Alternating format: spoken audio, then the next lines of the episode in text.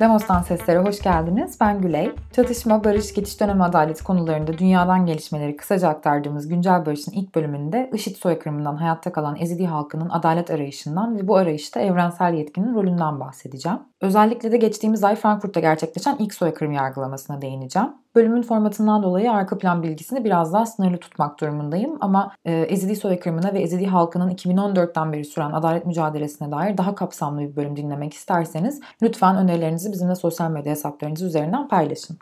Bu bölümde ayrıca şiddet ve çocuk istismarına değiniyorum. E, hayatta kalanın sesini duyurmak için yaptıklarını düşününce hayatta kaldığı suçları ifade etmemeyi doğru bulmadım. E, ama bazıları için dinlemesi zorlayıcı olabilir. Dolayısıyla başlamadan önce içeriye dair dinleyicilerimize ufak bir uyarı da yapmak istedim. Ezidiler Mezopotamya'nın kadim halklarından şeytana taptıkları gibi yanlış ve son derece de tehlikeli bir etiket sonucu radikal Sünni Müslümanlar tarafından yüzyıllardır zulme maruz kalıyorlar. 2014'te IŞİD Ezidilerin yurdu Şengal'e saldırmadan önce de halkın kolektif hafızası aslında Ezidilerin 73 soykırımdan hayatta kalanlar olduğunu söylüyordu. IŞİD soykırımı böylece 74. oldu. Bu soykırımda birçoğu da toplumsal cinsiyetlendirilmiş çok sayıda ihlal yaşandı. Örneğin yetişkin erkeklerin ve yaşlı kadınların öldürülmesi, 9 yaş ve üstü kız çocuklarının ve kadınların cinsel esarete maruz bırakılması, oğlan çocuklarının askerliğe zorlanması gibi. Toplu mezarların büyük çoğunluğu halen açılmadığından tam sayı bilinmemekle beraber 3000 Ezidi'nin öldürüldüğü tahmin ediliyor. Şengal ve civarında kaçırılan 6400 Ezidi'den ise 2887 kişi halen kayıp. Yaklaşık 300 Ezidi'nin Rojava'daki El Hol kampında olduğu tahmin ediliyor. Daha bu ay Mayıs 2020'de 6 yıllık esaretten sonra e, iki tane Ezidi kadın El Hol'dan kurtarıldı ve ailelerinin yanına Kürdistan bölgesel yönetimine getirildi. Önceki 73 soykırım belgelenmedi. Bu soykırımları Ezidiler dışında çok az kişi hatırladı e, çoğu zaman. Benimce çalışmalarım sırasında görüşme yaptığım pek çok Ezidi'ye göre önceki soykırımların belgelenmemesi ve cezasızlık. Bu ikisi 74. soykırımın, IŞİD soykırımının yaşanmasında çok büyük rol oynadı. Bu nedenle IŞİD'in Ezidilere karşı işlediği ihlallerin belgelenmesi ve bunların e, soykırım olarak tanınması, faillerin cezalandırılması halk için çok önemli. Bu sadece ceza adaletinin caydırıcı etkisi ve e, bir daha asla sözünü tutabilmek için değil, aynı zamanda mahkeme kararlarının politik ağırlığı olduğu için de önemli. Bugüne kadar pek çok ülke meclisi soykırımı tanımış olsa da henüz buna dair bir mahkeme kararı yok maalesef. Aslında Ezidilerin adalet arayışı gerçekten de takdire şayan ve çok önemli bir hak savunuculuğu örneği. Kararları politik ağırlığı olan mahkemeler arasında Lahey'de bulunan ve soykırım gibi uluslararası suçları yargılamak için zaten e, kurulmuş olan Uluslararası Ceza Mahkemesi ilk sırada geliyor en önemli e, kurumlardan. Ezidiler de 2014'ten beri UCM savcısı ile Ezidilere karşı işlenen suçlara dair bir soruşturma başlatılması konusunda görüşmeler yapıyor. Ancak maalesef mahkemenin yetkisinden kaynaklanan sorunlar dolayısıyla bu çaba bugüne dek sonuçsuz kaldı. Ancak bu esnada soykırımın belgelenmesi için çok önemli bir gelişme yaşandı. Irak hükümeti Birleşmiş Milletler Güvenlik Konseyi'ne bir mektup gönderdi ve IŞİD tarafından işlenen uluslararası suçların yargılanması konusunda BM'den destek istedi. Bunun üzerine BMGK kararıyla Eylül 2017'de bir soruşturma ekibi kuruldu. Bu soruşturma ekibinin ismi de UNITAD ee, ve hibrit yapıda UNITAD. Ee, hem Iraklı ulusal bir ekip var hem de BM'den gelen uluslararası e, bir ekip var. Ekibin görevi de IŞİD tarafından Irak'ta işlenen ve uluslararası suçlar yani e, soykırım, insanlığa karşı suçlar ve savaş suçları teşkil edebilecek eylemlere dair e, delilleri toplamak, muhafaza etmek. Burada çok önemli iki nokta var aslında. İlki UNITAD'ın görev e, sınırını IŞİD tarafından işlenen ihlaller oluşturuyor. Yani e, UNITAD örneğin Haçlı Şabi tarafından e, işlenen ihlallere dair delil toplayamaz. Bu da UNITAD'a karşı seçici olduğuna dair eleştirilere sebebiyet verdi. İkinci önemli nokta da ekibin görevi soruşturmayla sınırlı. Yani kovuşturma yapamıyor.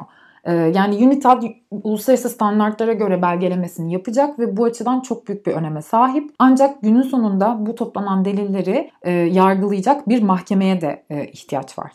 UNITAD'ın görev tanım belgesine göre bu deliller ilk olarak Irak ulusal mahkemeleriyle paylaşılacak ve üçüncü ülkelerle paylaşılması konusunda da Iraklı yetkililer e, söz sahibi olacak. Ama yine iki önemli sorun var. İlki İran Ceza Kanunu'na göre soykırım, insanlığa karşı suçlar, savaş suçları tanımlanmamış. Dolayısıyla bugüne kadar Irak'ta yapılan IŞİD yargılamalarının tümü en az Türkiye'deki kadar problemli bir terörle mücadele kanunu uyarınca e, yapılıyor. Oysa bu kanun IŞİD tarafından işlenen suçlara karşılık gelebilecek tanımlar içermiyor. Çünkü tırnak içinde barış zamanı e, için yapılmış bir kanun.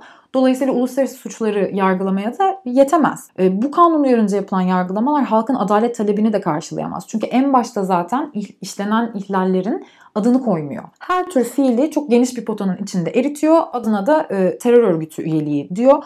Örneğin İnsan Hakları İzleme Örgütü raporlamıştı e, bir vakayı. Dört Ezidi kadını cinsel esarete maruz bıraktığını kabul eden bir sanık Irak'ta Nineve Mahkemesi tarafından e, yalnızca terör örgütü üyeliğinden mahkum edildi. İlk kez Mart 2020'de bir IŞİD üyesi spesifik olarak bir Ezidi kadına karşı işlediği cinsel saldırı suçundan mahkum edildi. Ve yine bu yargılama sırasında ilk kez bu suçlardan hayatta kalan Ezidi bir kadın ifade verdi. Söz konusu IŞİD üyesi de idama mahkum edildi. Bu da ikinci soruna işaret ediyor aslında. Irak'ta halen idam cezası var ve buna ek olarak gözaltındaki ve tutuklu IŞİD üyelerine karşı işkence ve adil yargılanma hakkı ihlalleri çok yaygın. Birkaç dakika süren duruşmalar, etkili avukat temsilinden yoksun bir şekilde mahkum edilen çok sayıda sanık var. E, UNITAD gibi BM tarafından oluşturulan ve uluslararası insan hakları hukukunun prensipleriyle de bağlı olan bir soruşturma ekibinin topladığı delilleri böyle bir e, yargılamada kullanmak üzere vermesi tabii ki son derece sorunlu. Hem idam cezasının uygulanma ihtimalinin olduğu hem de adil yargılanma hakkı ihlallerinin bu kadar yaygın olduğu. Zaten UNITAD'ın görev tanım belgesi oluşturulurken insan hakları örgütleri özel olarak delillerin idam cezasına hükmedilebilecek herhangi bir yargılama ihtimalinde Irak mahkemeleriyle paylaşılmayacağına dair bir hüküm eklenmesini istemişti. Ancak bu belgede Iraklı yetkililerin de imzası gerekiyor ve günün sonunda e, böyle bir hüküm de eklenmedi ve UNITAD buna dair de çok sayıda eleştiri aldı. UNITAD çalışmalarını resmi olarak Ağustos 2018'de başladı. Hem hayatta kalanlarla e, tanıkların beyanlarını topluyor hem e, toplu mezarlar üzerinde adli soruşturmalarına devam ediyor. 15 Mart 2019'da Nobel Barış Ödüllü Nadia Murad'ın köyü olan Koço'da bulunan toplu mezarlar açılmaya başlandı ve 16 mezardan 12'si üzerinde çalışmalar tamamlandı. E, bu ay yine Mayıs 2020'de 4. yıllık faaliyet raporunu e, sundu UNITAD ve ezililere karşı işlenen suçlar bakımından çok önemli gelişmeler kaydedildiğini söyledi. E, ee, 2014 Şengay saldırısına ilişkin 2 milyondan fazla telefon kaydı elde ettiğini söyledi ve bunun çok önemli bir gelişme olduğunu aktardı.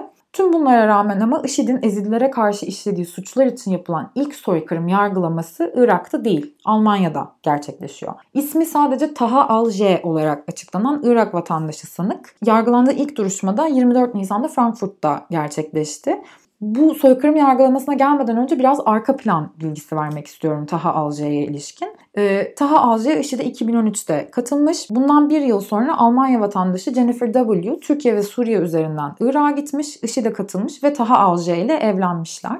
Jennifer W. IŞİD'de yükselmiş, ahlak polisi olan Hizbah'a katılmış ve Felluce ile Musul gibi şehirlerde de görev yapmış. Zira özellikle yabancı kadınlar e, Hizbah'a davet ediliyorlar ve bu kapsamda da işte kadınların giyim kurallarını denetliyorlar vesaire. Özellikle de kadın Hizbah polislerinin IŞİD kontrolü altında yaşayan kadınlara karşı insan hakları ihlalleri işledikleri e, çokça bilinen, çokça konuşulan bir şey. 2015 yazında Taha ve Jennifer, Nora isimli ezidi bir kadın ve onun Rania isimli 5 yaşındaki kızını evlerine esir olarak alıyorlar Felluce'deki e, evlerine. Bu anne kız e, 2014'te Şengal'e saldırı sırasında kaçırılmışlar. Anne kıza sürekli olarak e, şiddete ve kötü muameleye de maruz bırakıyorlar ve en son 5 yaşındaki Rania yatağını ıslattığında onu kızgın güneşin altında dışarıya zincirleyerek susuzluktan öldürmüşler ve annesinin orayı da güneşten çok ısınan yerlerde yalın ayak yürüterek ayaklarını yakmışlar.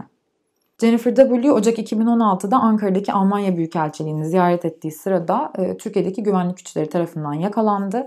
Almanya'ya iade edildi. E, ancak Almanya'da serbest kaldı tekrar IŞİD'e dönme planları yaptığı sırada anlaştığı bir şoför, onu tekrar IŞİD bölgesine götürmek için anlaştığı bir şoför Almanya gizli servisinden çıktı. E, o sayede Haziran 2018'de tutuklandı ve geçtiğimiz yıl Nisan 2019'da Münih'te Jennifer'ın yargılanmasına başlandı. Suçlamalar arasında öldürme ve savaş suçları da var. Mahkum edilirse de müebbet hapis cezası alabilir. Jennifer'ın aleyhine sunulan en önemli delillerden biri de anne Nora'nın ifadesi hem tanık olarak hem de mağdur olarak. Ee, Nora bu davada da Nadia Murad, e, Ezidi STK Yazda ve e, aralarında Amal Clooney'nin de olduğu bir avukat ekibi tarafından temsil ediliyor.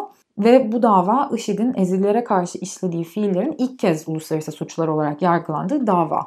Jennifer'ın yargılandığı duruşmadan bir ay sonra Mayıs 2019'da da eşi Taha Alce Yunanistan'da yakalanıyor ve Ekim'de Almanya'ya iade ediliyor. Taha'nın aleyhine suçlamalar arasında e, soykırım var. Bunun yanı sıra insan kaçakçılığı, öldürme, işkence de var ve e, çocuğun annesi Nora yine davaya da katılıyor.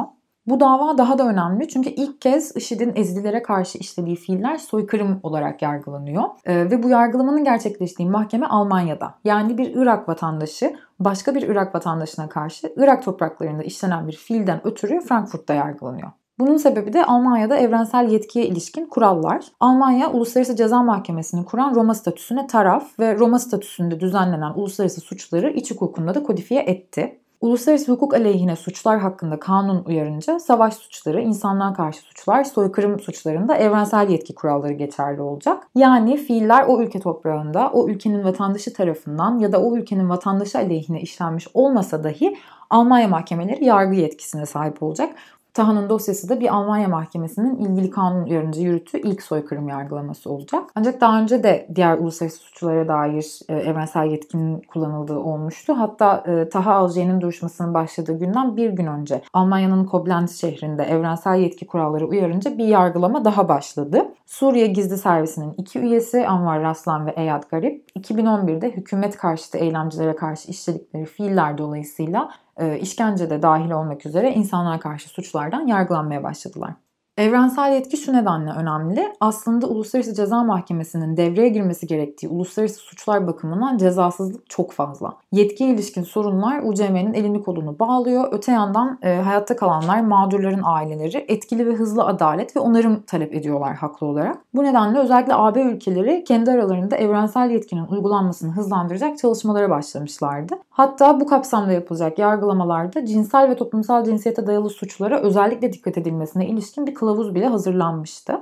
Fakat yine de Taha Alcay aleyhine hazırlanan iddianame toplumsal cinsiyetlendirilmiş ihlalleri ve zararları dikkate almadığı gerekçesiyle eleştirildi. IŞİD katı biçimde ikili ele aldığı cinsiyet sisteminde kadın ve erkeğe yüklediği toplumsal anlamlar üzerinden bu kimlikleri atfettiği kişilere karşı belli ihlaller gerçekleştirdi. Bu yüzden de işte erkeklere, kadınlara, LGBT artılara karşı farklı farklı ihlaller daha yoğun ve sistematik e, Taha Alcay'ın hakkında esaret suçlaması getirildi. Fakat uluslararası ceza hukukçuları esaretin içerisinde cinsel esaretin özel olarak toplumsal cinsiyetlendirilmiş bir ihlal olarak tanımlanması gerektiğini ve bu şekilde yargılanması gerektiğini ifade ediyor.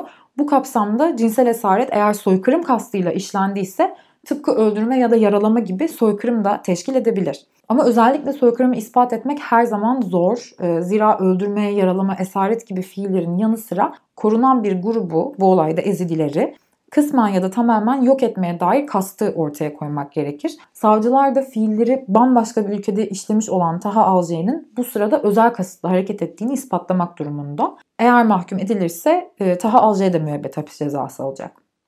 6 yıldır durdurak bilmeden adalet için mücadele eden Ezidi halkı için bu yargılama tabii ki tarihi önemde. Ama bu daha başlangıç. Birçok Ezidi'nin söylediği gibi hangi biri yargılanacak? Bu soru aslında uluslararası ceza adaletinde cezalandırıcı veya onarıcı, dönüştürücü yaklaşımlar, uluslararası ceza adaletinin etkililiği, mağdur merkezcilik gibi önemli noktaları da temas ediyor. Bunların yanı sıra adaletin kapsamına onarım hakkını da alan bir yaklaşımın altını çiziyor. Bunları umarım başka bir bölümde konuşuruz. Dinlediğiniz için teşekkürler. Hoşçakalın.